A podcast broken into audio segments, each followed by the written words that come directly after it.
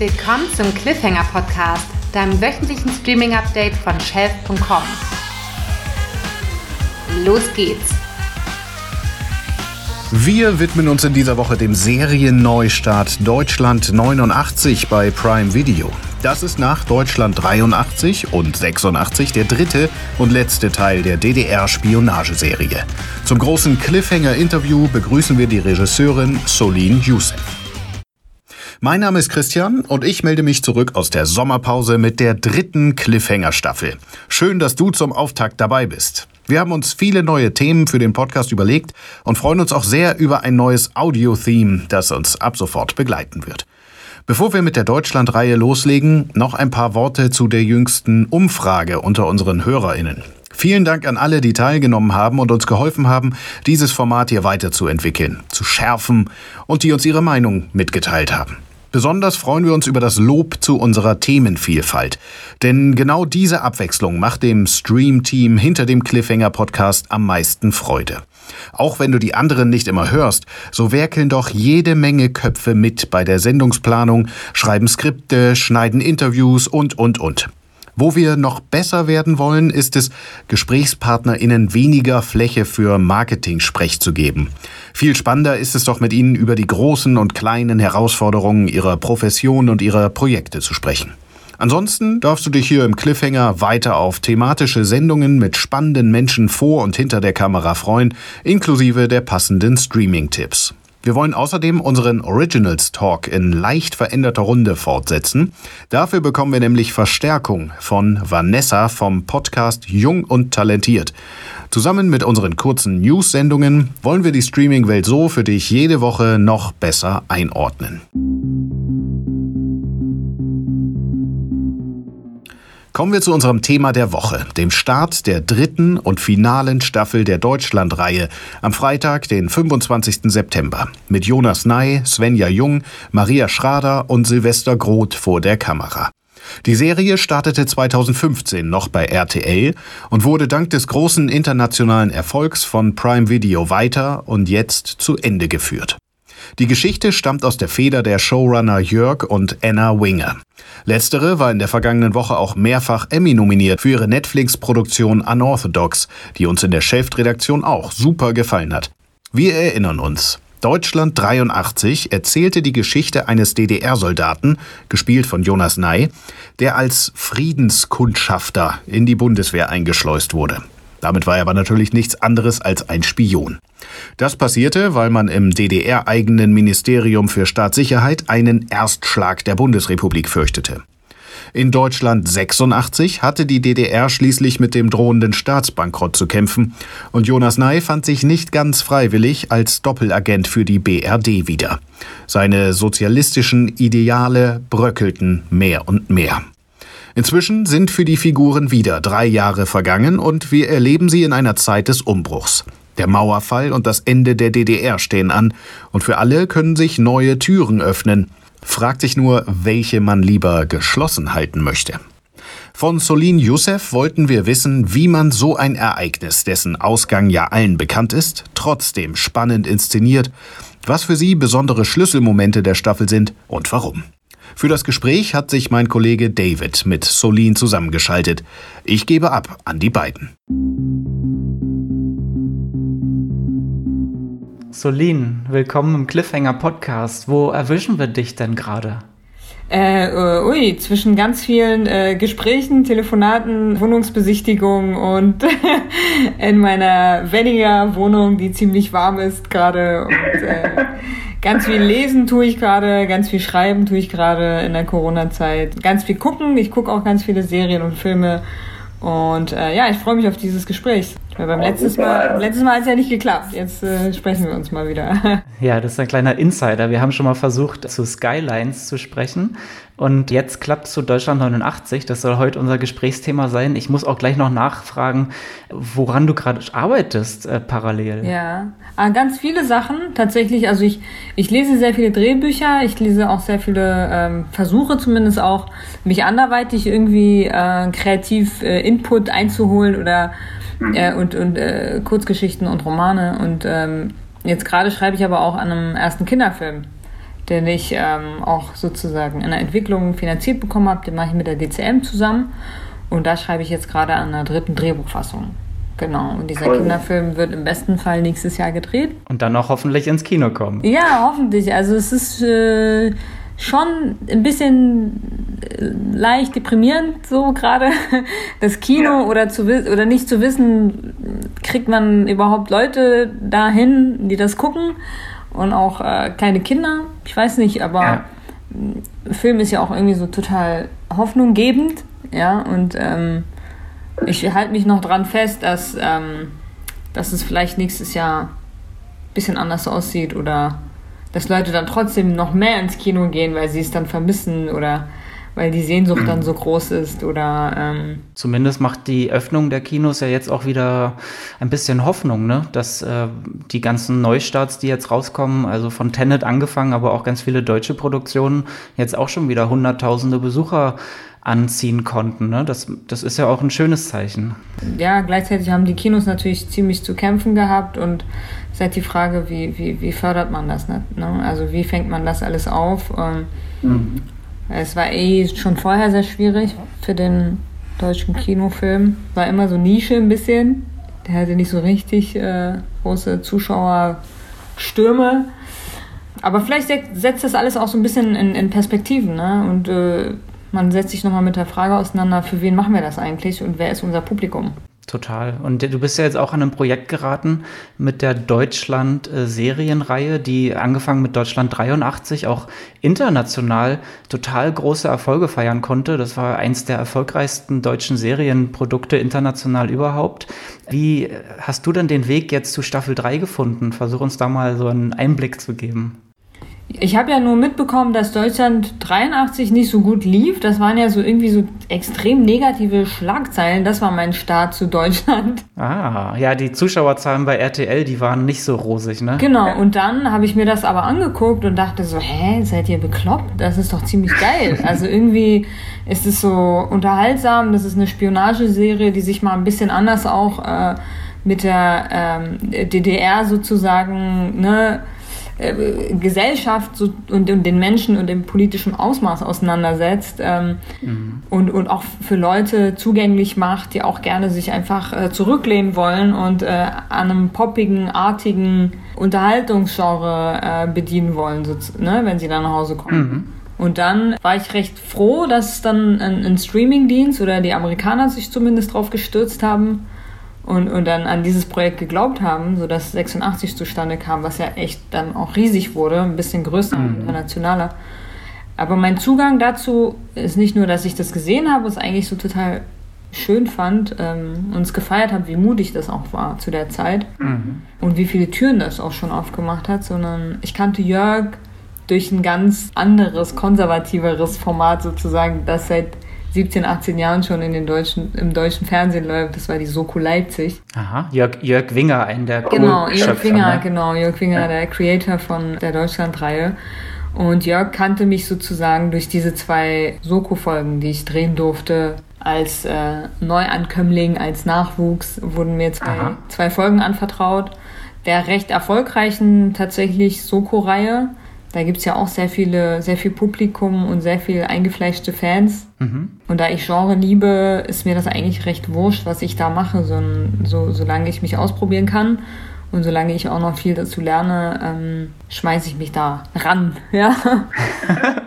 Sehr gut. Genau, und das hat ihm irgendwie total gefallen, weil ich so euphorisch und so total unbefangen und es ist einfach so, ja, ich setze mich halt so komplett dann immer so auf Projekte drauf, wenn ich sie mache und mache sie zu meinem eigenen und das hat ihm, glaube ich, gefallen und dann hat er mich äh, für Deutschland angefragt, nachdem er auch gesehen hat, dass ich diese Serienschiene sozusagen auch nach der Soko weiter gefahren bin, sozusagen. Mhm. Habe ich eine Serie in Österreich gemacht und dann Skylines und es kam dann für ihn, glaube ich, noch mehr in Frage, weil ich die Erfahrung gesammelt habe an einem Serienset sozusagen. Ja, und dann ist es ja auch so, dass das äh, Team der Deutschlandreihe immer schon mit einem Regieduo gearbeitet hat mhm. und auch immer die Besetzung auf dem Regiestuhl gewechselt hat von Staffel zu Staffel. Kannst du uns da einen Eindruck von geben, warum der Jörg und auch seine Frau Anna genau. sich dafür so entschieden haben? Ja, also Anna hatte, glaube ich, auch die überhaupt die Idee zu der Deutschland-Reihe. Anna mhm. produziert auch eigene Serien, jetzt auch mit Unorthodox. Und ich glaube, das ist ein System, was wir hierzulande nicht so richtig fahren, weil es äh, eingefleischte sozusagen Autorenfilmer gibt und Regisseure und die Serienlandschaft ja. ja ziemlich neu ist für uns. Da müssen wir uns auch anpassen, so wie die Produzenten sozusagen jetzt mit den ganzen Streamern. Und das ist eine schöne Anpassung, weil ich das Gefühl habe, also ich liebe kollektive Arbeit. Ich liebe es auch mit Kollegen irgendwie, mich mit Stoffen auseinanderzusetzen. Und in den USA als auch in England ist das gang und gäbe eigentlich, dass ähm, es den Showrunner oder den Creator oder den Schreiber, also den Head-Autor gibt. Und dann führen halt mehrere Kollegen, entweder zwei oder drei. Ich hatte auch eine ganz verrückte Anfrage aus, aus den USA, wo ein Produzent vier Regisseure haben wollte für jeweils immer zwei Folgen. Mhm. Und ich war so perplex und dachte, ist das nicht so viel Aufwand und ist das nicht zu viel Arbeit? Ähm, und er sagte, nee, weil er das Gefühl hat, jede Folge oder ähm, jeder Akt, den er ja sozusagen über die, die ganze Staffel hinweg erzählt, kriegt nochmal einen anderen Input und kriegt noch eine, eine andere Handschrift. Andere Handschrift, andere Energie. Ich meine, er sitzt ja als Creator sozusagen drauf und hat den Überblick ja schon mit den Büchern geschaffen. Im besten mhm. Falle zieht sich das als roter Faden durch.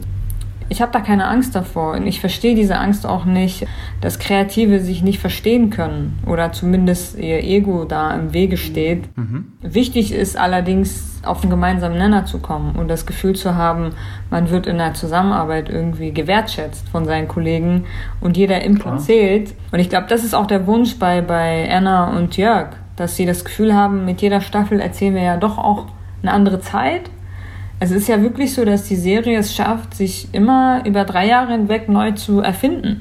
Habe ich Stimmt, das Gefühl. Und auch ein bisschen ein anderes Tempo und auch andere Akzente setzt, ne? Ja. Ich wollte jetzt dich gerne auf deine Co-Partnerin auf dem Regiestuhl ansprechen, die äh, Randa äh, Chahut. Mhm. Und wie genau habt ihr euch dann jetzt aufgeteilt und äh, wer hat welche Akzente setzen können in Staffel 3? Also das war in Deutschland äh, bei jetzt in der Zusammenarbeit war es echt komplett anders. Ne? Also sowohl bei Skylines als auch bei der Serie Mayberger, die ich zuvor gemacht habe, hatte ich abgeschlossene Folgen. Mhm. Und irgendwie war das auch chronologischeres Drehen. Ja? Mhm. Ähm, jetzt hier war das alles sehr wild, weil Randa und ich alles gedreht haben. Also es gab auch teilweise Sequenzen, wo sie eine Figur gerade aus einer Tür rausgehen lässt und äh, ich im nächsten Moment, weil ich irgendwo in Leipzig irgendwo drehen musste, so in meinem Blog, mhm. sei es jetzt Lo Location bedingt oder ne, Schauspieler bedingt oder wie auch immer, dann die Szene weitergeführt habe. Er kommt aus einer Tür raus. So. Also die, die Extreme gab es auch. Und deswegen war die Arbeit mit Randa jetzt in dem Fall bei Deutschland 89 sehr speziell, weil wir tatsächlich über alles zu, gemeinsam letztlich auch über das Kreative entschieden haben. Mit jedem Akzent, den wir gesetzt haben oder mit jeder Sache, die wir gedreht haben, die wir am Set verändert haben, das musste dann der nächste Regisseur sozusagen die Regie dann auffangen wieder und annehmen mhm. in seinem Blog. Und es geht so ineinander, wie so ein Reißverschlussverfahren, kam das dann im, Schnitt, im Schnitt so zusammen. Mhm. Und ähm, ich hatte schon echt ein bisschen Angst, ob, nicht Angst, aber habe ich gefragt, wie das so zusammenkommt, weil wir doch sehr unterschiedlich auch in der, manchmal in der Bildsprache auch sind und manchmal auch in der Dynamik. Aber es funktioniert, weil wir dann doch Blöcke hatten, also erzählerische Blöcke.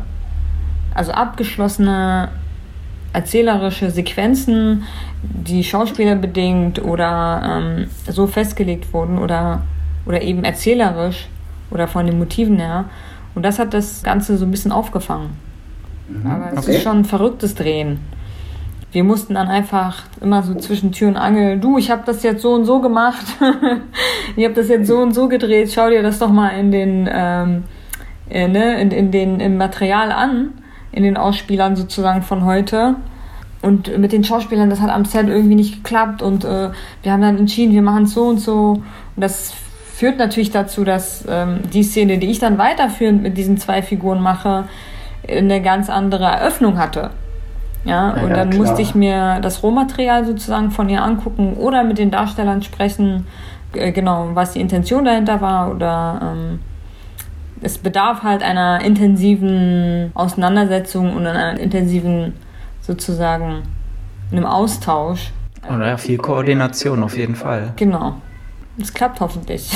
hoffentlich fühlt sich. Ja, doch, ich konnte schon reinschauen in die Staffel, hat mir sehr, sehr gut gefallen. Und so der, der ganze Handlungsbogen, der ist ja auch sehr weitläufig und was sozusagen inhaltlich mit dem Mauerfall anfängt äh, und dann sich bis in die Wiedervereinigungsgeschichte entspinnt. Das wird ja dann eigentlich nochmal auf so eine naja, internationalere Ebene gehieft, dass wir ganz viel über die anderen Geheimdienste auch äh, lernen und was die womöglich bei so einem historischen Ereignis für Eigeninteressen mitbringen.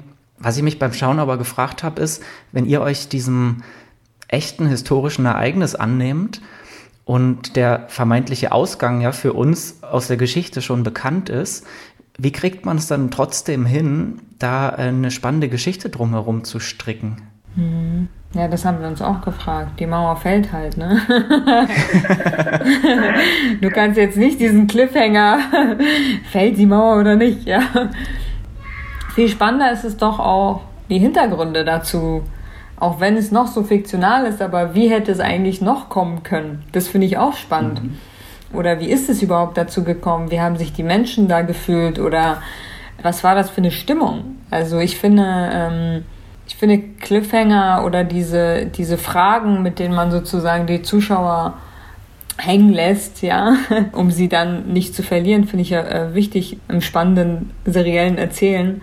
Aber noch viel spannender finde ich so Figurenführung oder die Geschichte, äh, Geschichten oder so Kontexte, sozial und politisch, finde ich irgendwie für mich spannender. Ähm, und hier folgen wir ja auch Figuren. Wir folgen reellen politischen Ereignissen.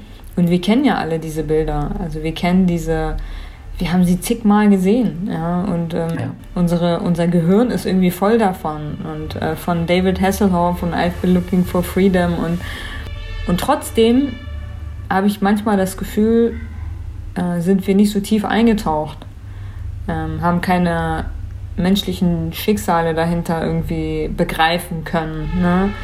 die mhm. den Bogen auch zu heute schließen, zu Ost und West in Deutschland, zu der jetzigen politischen Situation in Deutschland und so weiter. Also natürlich aus Seiten, also wie soll ich sagen, aus dramaturgischer Hinsicht ist das schon komplex und schwierig, ja.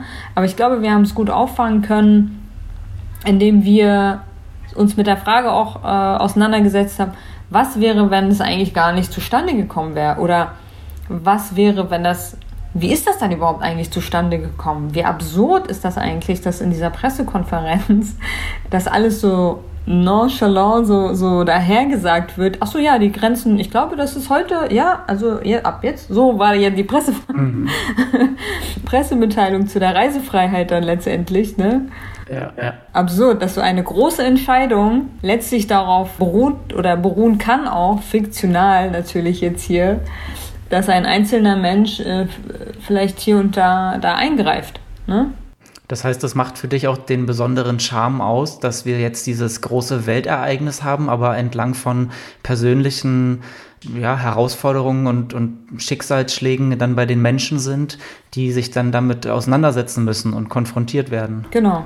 Ja, ich, ich finde auch, dass das ähm, die dritte Staffel noch besser als die zweite hinbekommt, ja, bei ihrem Kern zu bleiben und nicht, nicht so nicht so wild hin und her zu wabern. Also hat mir sehr gut gefallen und Voll gut, dass du das sagst, weil der, weil das Ziel war nämlich auch wieder zurück zur Staffel 1.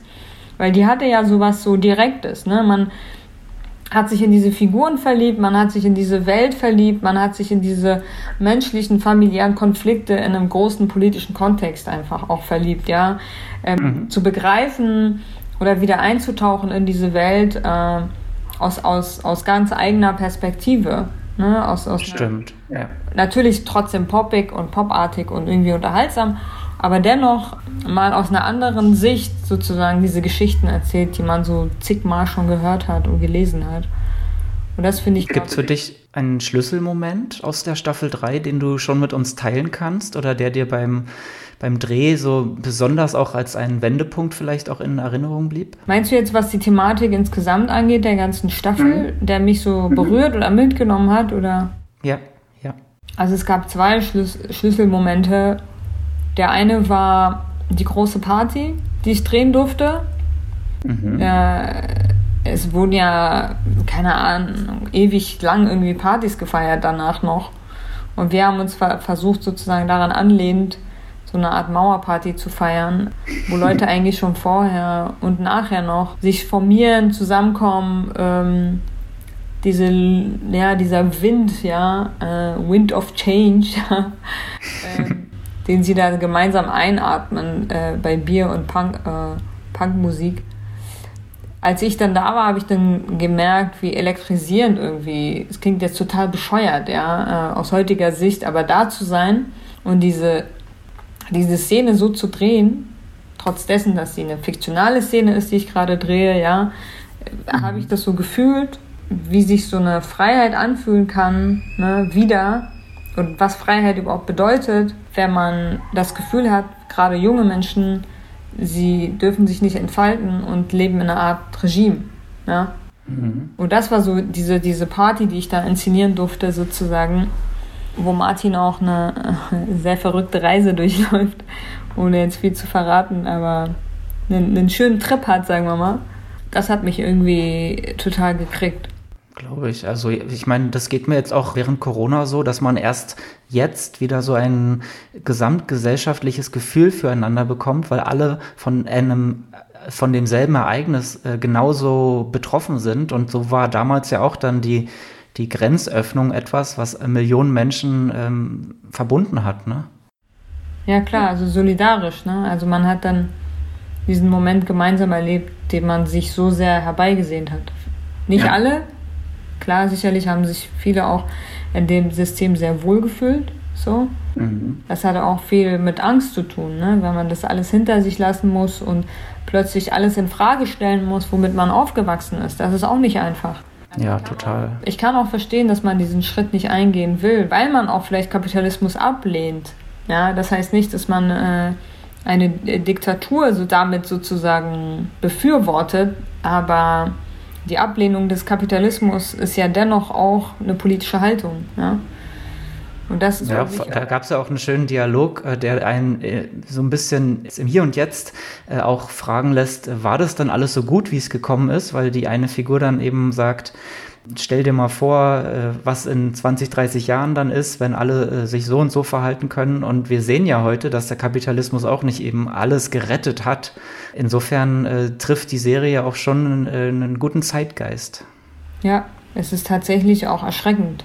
Also ich, wenn ich an diese Gespräche denke, die wir da geführt und inszeniert haben, hinter der Kamera, vor der Kamera sozusagen auch uns mit, diesen, mit dieser Thematik auseinandergesetzt haben und dem, wie es jetzt sozusagen mit den heutigen Konflikten ne, der, der Menschheit und der, der, der Überfrachtung und der verantwortungslosen Haltung dem Planeten mhm. gegenüber, Menschen gegenüber, dieser Unsolidarität, ähm, einem Sozialsystem, was keins ist. Also das ist einfach ähm, und dieser, dieser Gap zwischen Arm und Reich. Und ähm, ich finde auch, dass die Serie einen sehr guten Zeitgeist widerspiegelt, auch von heute.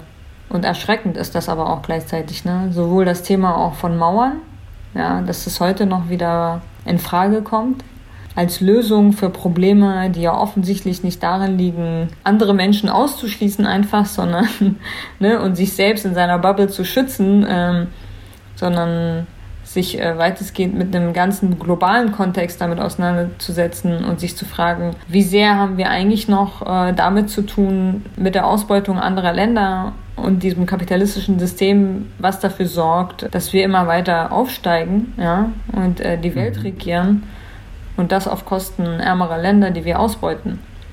Und das ist halt ähm, großes, großes das klingt Thema. nach ganz schön deepen Pausengesprächen. ja, klar. War gar nicht so unausweichlich und un unumgänglich bei dem Thema tatsächlich. Also ja, wir hatten auch, klar. ich meine, wir hatten auch viele Teammitglieder, die innerhalb ihres Freundeskreises und ihrer Familien sozusagen auch, ja, so Verrat, ne? also so Stasi-Akten, die angelegt wurden oder wo, wo, wo, wo man dann im Nachhinein, als man dann Einblick hatte oder Einblick verschafft wurde, begriffen hat, wie groß dieser Apparat war und wie sehr er auch die Leute aufeinander gehetzt hat, ne? Oh, Freunde ja. Freunde verraten haben und Familie, ja, Familienangehörige. Ist schon abgefahren. Bei all den düsteren äh, Wahrheiten, wie sorgt man da am Set trotzdem für gute Laune? Wie hast du das hinbekommen als Regisseurin? naja, die, die Serie hat das auch so in sich. Ne? Also ich finde, die geht ja auch so ein bisschen lakonisch damit um. Und die ist ja auch so ein bisschen äh, ironisch. Mhm. Trotz dessen, dass sie als große Serie sozusagen sich viel wagt, politisch als auch ne, ähm, erzählerisch, äh, schafft sie es, den Humor zu begreifen aus einer Situationskomik oder sei es, dass sie es, dass sie es schafft, so, so spannende Figuren zu kreieren, die, die ambivalent sind und auch so widersprüchlich und irgendwie ähm, das schafft man, indem man zum Beispiel lustige Figuren hat. Ja? Mhm. Und äh, du hast noch von einer zweiten Schlüsselszene oder einem zweiten Schlüsselmoment äh, gerade gesprochen. Welcher war das? Ja, das war tatsächlich, wir haben schon ein bisschen angesprochen, aber das war ein Moment, wo, wo eine Figur, eine wichtige Figur einer anderen Figur sozusagen die Mappe auf den Schoß wirft, in der drin ist, äh, oder ja, als Beweis sozusagen, du hast uns eigentlich auch ausspioniert. Eine Konfrontation in, in auf menschlicher Basis, der aber auch gleichzeitig eine Konfrontation, die aber auch gleichzeitig ähm, so sehr beschreibt, äh, wie das ganze System funktioniert hat. Also, dass es darauf mhm. basierte, äh, dass sich Leute geg gegenseitig denunziert haben.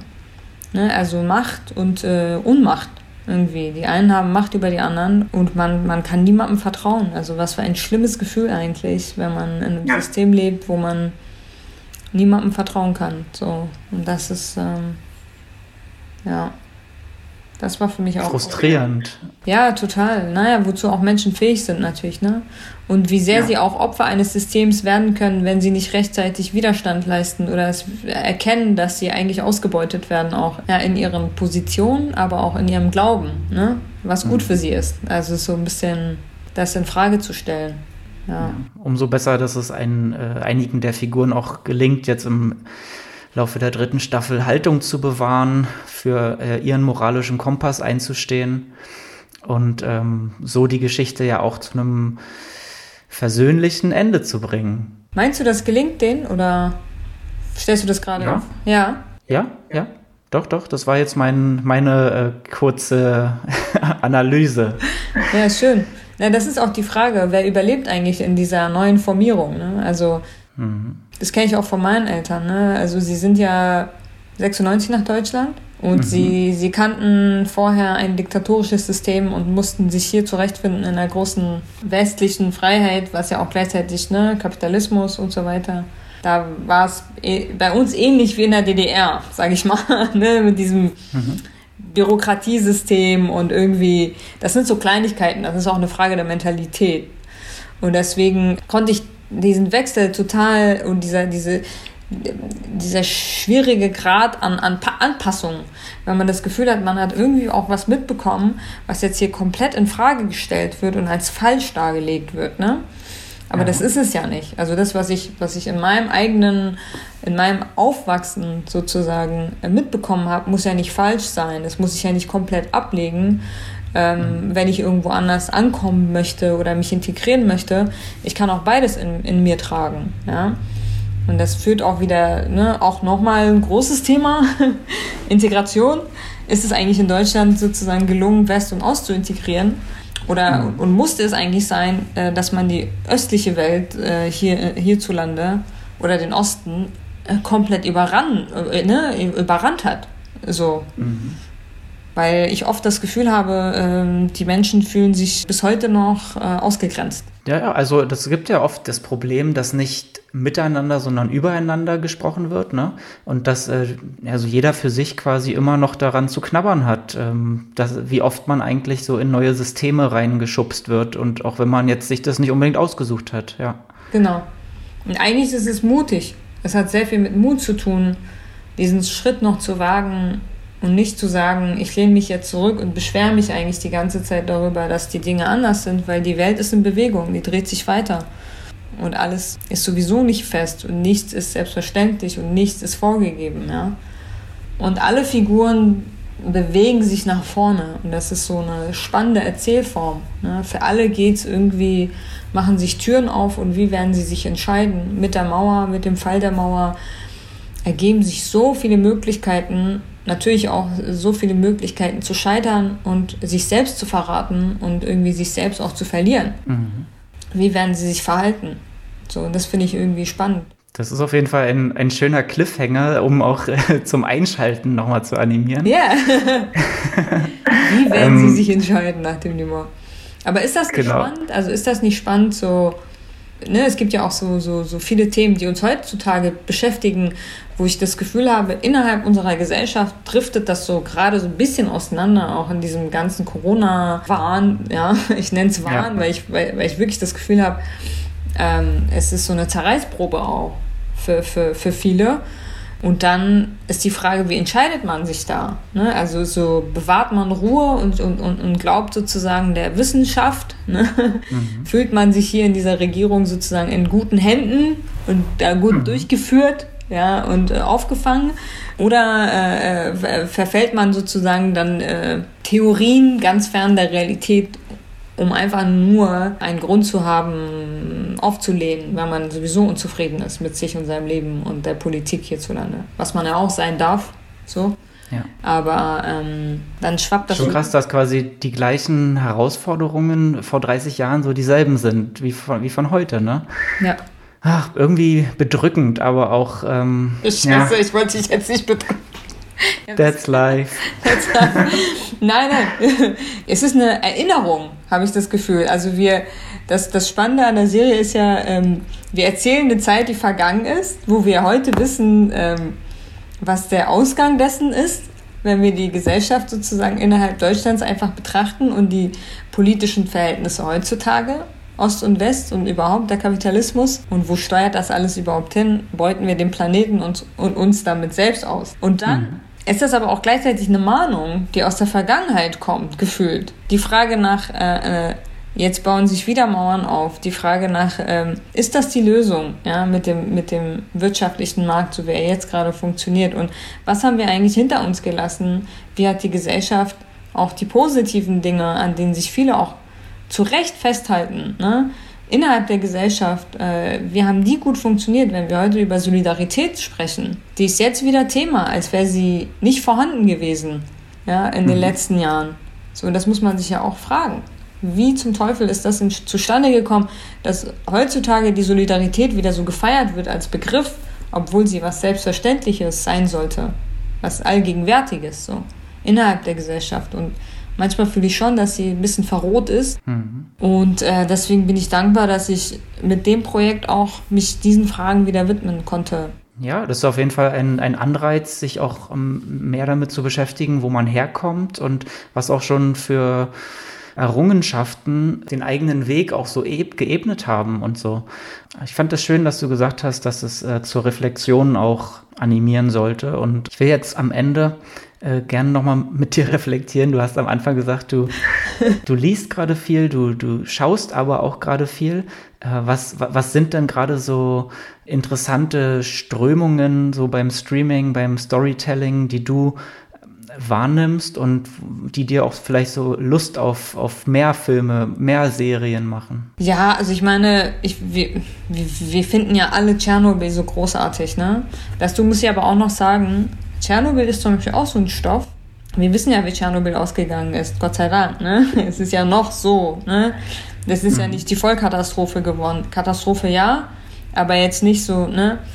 Die hat ja nicht, ähm, wie soll ich sagen, sie hat viele Leben zerstört, aber es, es hätte ja auch zu einer Weltkatastrophe noch weiter aus, ausarten können. Und da ist es ja auch so, dass wir uns das alle aber angeguckt haben und so fasziniert zugeschaut haben, was für ein Kampf diese Menschen da in diesen Tagen durchlebt haben oder Stunden, ja, oh, ja. was wir überhaupt nicht wussten. Also nicht ja. in der Form. Und dann plötzlich angefangen, und das ist doch Serie, das ist doch großartiges Serienerzählen, wenn ich dann anfange, mich mit Themen, mit Menschen und Kontexten nochmal ganz neu auseinanderzusetzen, weil ich das Gefühl habe, ich habe eigentlich noch gar nicht begriffen, was in Tschernobyl passiert ist. Und erst ja. jetzt, weil ich Gesichter dazu habe, weil ich dieses Krankenhaus sehe, wie, wie, wie läuft, Leute verzweifelt da durchrennen oder weil ich das Gefühl habe, ich begreife jetzt erst, auch wenn man Dokumentation gesehen hat und, und sich ne, Artikel durchgelesen hat, es ist dann doch anders, wenn man Figuren sieht, die menschlich porträtieren, was zu der Zeit passiert ist. Man hat das Gefühl, man lebt das nochmal durch. Ja, man, man erlebt ja, das, das nochmal und man hat dann plötzlich eine eigene Verantwortung auch. Das finde ich so großartig an seriellem Erzählen oder überhaupt an filmischem Erzählen, dass, dass die Leute abgeholt werden und sie dann nochmal da so ein bisschen so, ne, man so ein bisschen bohrt und äh, sie sich anders mit Dingen auseinandersetzen. Auch auf unterhaltsame Art und Weise, muss man ja dazu sagen. Also Tschernobyl ist halt natürlich so High-Level, irgendwie so Unterhaltung auch, ne? Also es ist großartig ja. gemacht. Das stimmt. Also das war auch so eine Serie, die hat einen so von der ersten bis zur letzten Sekunde gefesselt, weil man natürlich, du hast recht, um die Tragweite dieses äh, historischen Ereignisses Bescheid wusste, aber dann verbunden mit den menschlichen Schicksalen, die einem, äh, einem auf einmal präsentiert werden, eine ganz andere ähm, ja, Dimension nochmal erreichen. Das heißt ja auch, wenn ein Mensch stirbt, dann ist es eine Tragödie, aber wenn viele sterben, ist es eine Statistik. Und ich habe so das Gefühl, wenn man dann reinschauen kann in die in die Reichweite dessen, ja, ja, ja. Ja, genau. Und das ist total stark und das ist auf jeden Fall auch so der Reiz vom, äh, vom Streaming, dass man jetzt mal noch viel buntere Kulturen und Historien und Geschichten äh, kennenlernen kann. Ähm, Im deutschen Fernsehen war es ja dann doch lange Zeit so, dass für den lokalen Markt auch nur, nur lokale Geschichten halt erzählt wurden und jetzt ist unser unser Feld im Grunde nochmal hundertfach größer geworden, ne? An ja. äh, Sachen, die man sich anschauen kann. Auf jeden Fall. Das ist ja auch nötig, weil wir leben ja hier alle in einem globalen Kontext. Das, was in anderen Ländern passiert, betrifft uns ja auch. Das kann ich sozusagen an meiner, anhand meiner eigenen Geschichte, der Geschichte meiner Familie, der Irakkrieg, der ausgelöst hat, dass ich jetzt sozusagen in Deutschland gelandet bin, 96 so. Also das ist ja, ja eine Verantwortung, die andere Länder auch mit untertragen. Das ist auch die Flüchtlingswelle bis heute. Und das ist so, und genauso ist das sozusagen ein, ein, ein Trump, der die USA regiert. Ja, der, der hat Auswirkungen nicht nur innerpolitisch sozusagen auf seine Bevölkerung, ja, ähm, sondern das schwappt ja auch alles noch rüber. Se serielles Erzählen ist, ähm, glaube ich, halt auch einfach komplexer. Ich meine damit nicht kompliziert, aber es erzählt auch ganze Welten. Das hat mir auch immer gefehlt am deutschen Fernsehen, aber auch beim Film. Ich hatte immer das Gefühl, wir sind, finde ich ja auch schön, nah an Figuren und Charakteren und das sind immer so sehr character-driven sozusagen ne, ähm, Erzählungen, aber gleichzeitig waren die Leute so out of context. Ne? Wo kommen sie her? Was ist ihre Welt? Wie sind sie aufgewachsen? Wie, was ist ihr politisches, gesellschaftliches Umfeld, ihr familiäres? Das macht uns Menschen doch aus. Also wir sind ja nicht... Mhm. Äh, total wurzellose Individuen. So war das irgendwie das Kino geprägt oft. Oder der, der, der deutsche Film sozusagen, ein Fernsehfilm. Und jetzt habe ich das Gefühl, verwurzelt sich das nochmal ganz anders, wenn wir schon über Wurzeln reden. So, mhm. Und was ich mir ähm, aber wünschen würde, ist tatsächlich, weil wir jetzt auch so bunt erzählen und weil wir oft auch über Diversity sprechen, weil das auch so ein wichtiger Begriff heutzutage geworden ist, der ja so viele inkludieren soll, viele Menschen und Geschichten und, und ähm, ja, Ereignisse und Milieus. Und gleichzeitig glaube ich halt immer noch, dass wir noch einen Schritt weiter gehen müssen, auch die Streamer da besser zu selektieren ne? und sich zu fragen, äh, Diversity, was das ist, ob das nur sozusagen eine Regie ist hinter der Kamera ne? oder ein Kameramann oder ob wir sagen, Deutschland hat eigentlich noch andere Geschichten zu erzählen, viel größer. So, ja. eine, so, eine, so eine Flüchtlingswelle innerhalb Deutschlands gehört auch zu Deutschland als Geschichte. Ja. Weißt du, was ich meine? Oder, Total. oder Gastarbeiter in den 60ern, die sind auch ein Teil deutscher Geschichte. Die tauchen ja nirgendwo auf. Nirgendwo. Und das, ich, das frage, da frage ich mich, warum. Also wenn wir von Ost und West äh, sprechen, ist es selten der Fall, dass zum Beispiel irgendeine Figur, irgendein Gastarbeiter in diesem Kontext, in diesem politischen DDR-BRD-Kontext eine Rolle spielt. Eine Nebenrolle. Ich sage ja nicht mal mhm. Hauptrolle, aber ähm, das, das müsste ich dann doch noch irgendwie so ein bisschen kritisieren, weil ich das Gefühl habe, es schließt doch noch, immer noch ein paar Gruppierungen aus oder viele Menschen. Ja, 100 Prozent, da gebe ich dir auch voll recht. Und man merkt ja auch, was das für eine Kraft hat, wenn sich Minderheiten, egal wie sie auch aussehen, wenn sie auf einmal Identifikationspersonen auch bekommen und Potenzial und wenn sie sehen, dass sie eben auch ganz andere Berufsbilder annehmen können als das, was vermeintlich vorgezeichnet ist und da ist noch so viel mehr möglich. Ich finde, dass dass das ganze, ja, so Geschichten aus Deutschland, so wie du es auch gemeint hast, das wird schon alles vielfältiger, aber wir sollten da noch nicht aufhören mit. Mhm.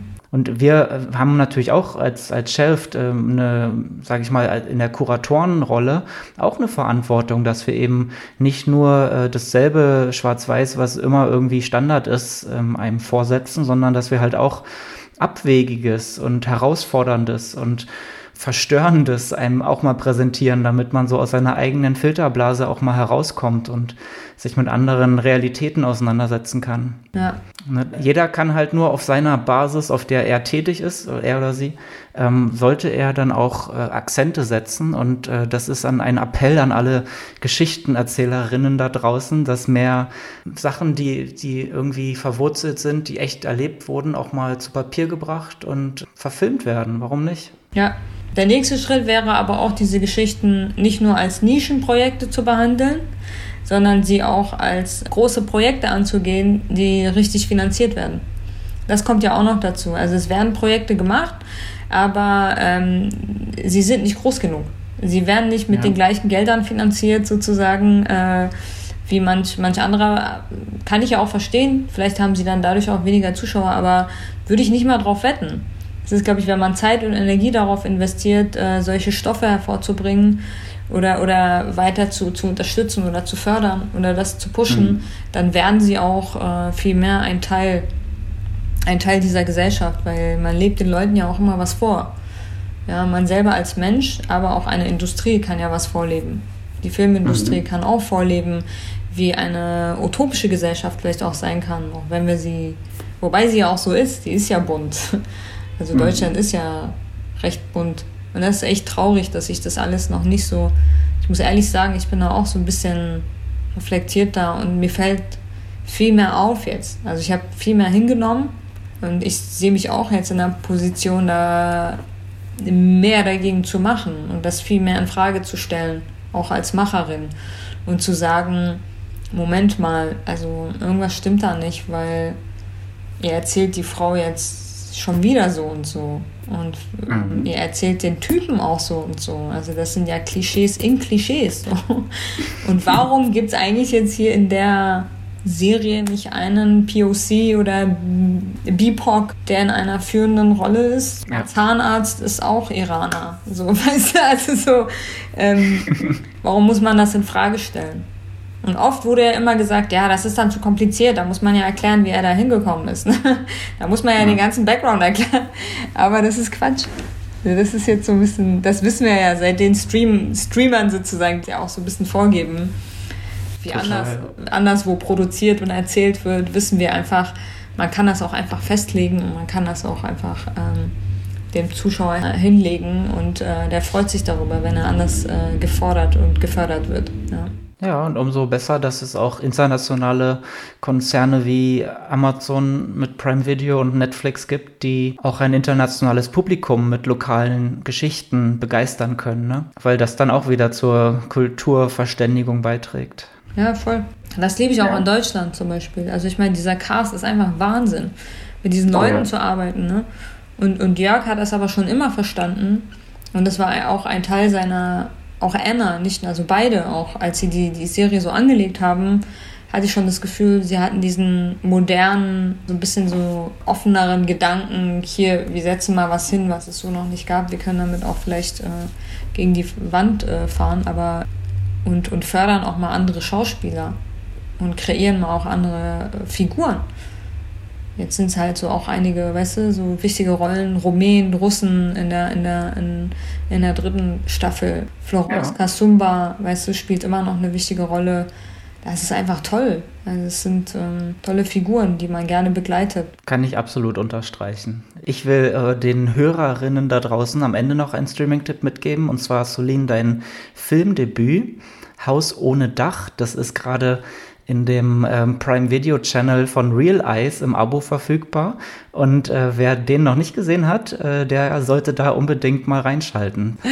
Das, das ist, äh, dein Abschlussfilm an der Filmhochschule gewesen, ne? Ja. Ja, und drei kurdische Geschwister, die den Sarg ihrer Mutter in die Heimat ähm, zurücktransportieren. Und da sollten wir unbedingt alle mal reinschauen und uns angucken, äh, Solin, wo du dein Handwerk so äh, zuerst ausprobieren konntest. ja, ja. Ja, ich mag den Film. Also er mag ja seine eigenen Sachen nicht so ganz lange, aber jetzt so rückblickend, das ist ja auch schon so fast vier Jahre her, dass ich ihn mal wieder durch, also durchgängig geguckt habe gab ja eine Zeit lang, wo ich irgendwie den gar nicht mehr sehen konnte, weil ich ihn zum hundertsten Mal gescreent habe und hundertsten Mal besprochen habe und keine Ahnung was. Aber ähm, ich bin froh, dass das mein erster Langfilm war, der irgendwie ähm, so viel von mir selbst auch erzählt oder von den Konflikten oder den Auseinandersetzungen, mit denen ich beschäftigt bin. Und äh, deswegen mag ich den Film, weil ich habe das Gefühl, der hat so was Ehrliches. Und immer wenn ich das Gefühl habe, ich verliere mich ein bisschen in diesem ganzen System und in der ganzen Filmbranche, dann gucke ich auf diesen Film und dann denke ich so, warum habe ich das alles eigentlich angefangen? Mhm. Warum habe ich angefangen, Geschichten zu erzählen? Was ist eigentlich der Impuls dahinter oder das Herz oder die Seele dahinter, hinter dem ganzen Film schaffen? Und wenn ich den Film gucke, dann wird es mir wieder klar. Und deswegen ist der immer so eine Art äh, Erinnerung auch. Schön. Ja. das sind richtig, richtig äh, tolle Abschlussworte, würde ich sagen. Dann danke ich dir sehr für deine Zeit, hat mega viel Spaß gemacht ja, und äh, lässt mich auch noch mit dem einen oder anderen Gedanken zurück, den ich noch äh, weiter denken muss, glaube ich. Super. Vielen Dank, hat echt Spaß gemacht. Schön. Na dann äh, sage ich mal Tschüss und bis zum nächsten Mal. Bis dann.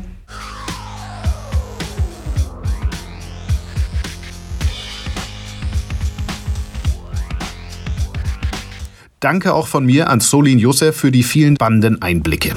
Los geht's mit Deutschland 89 ab 25. September bei Prime Video, wo du dich schon heute mit den Staffeln 83 und 86 aufwärmen kannst. Im Cliffhanger Podcast geht's schon morgen weiter, wenn du magst. Dann hat nämlich unsere Streaming-Experte Dobrila drei weitere überraschende Empfehlungen aus dem Genre der Spionagefilme und Serien im Gepäck. Ich verabschiede mich, bis zum nächsten Mal und denk immer dran, du musst nicht alles schauen. Den Cliffhanger Podcast hörst du überall, wo es gute Podcasts gibt. Wenn dir die Folge gefallen hat, dann abonniere uns doch bei Apple Podcasts, Spotify, Podcast Addict oder Overcast. Die Links zu allen Playern findest du auch bei uns auf der Website unter shelf.com/cliffhanger. Wir freuen uns außerdem riesig über eine 5-Sterne-Bewertung, eine Empfehlung an Freunde oder eine Mail mit Feedback an cliffhanger.shelf.com. Shelf ist dein Streaming-Zuhause mit individuellen Streaming-Tipps, der einzigen Kalendervorschau für Neustarts in deinen Streaming-Abos und natürlich mit dem Cliffhanger-Podcast. Danke fürs Einschalten und happy Streaming!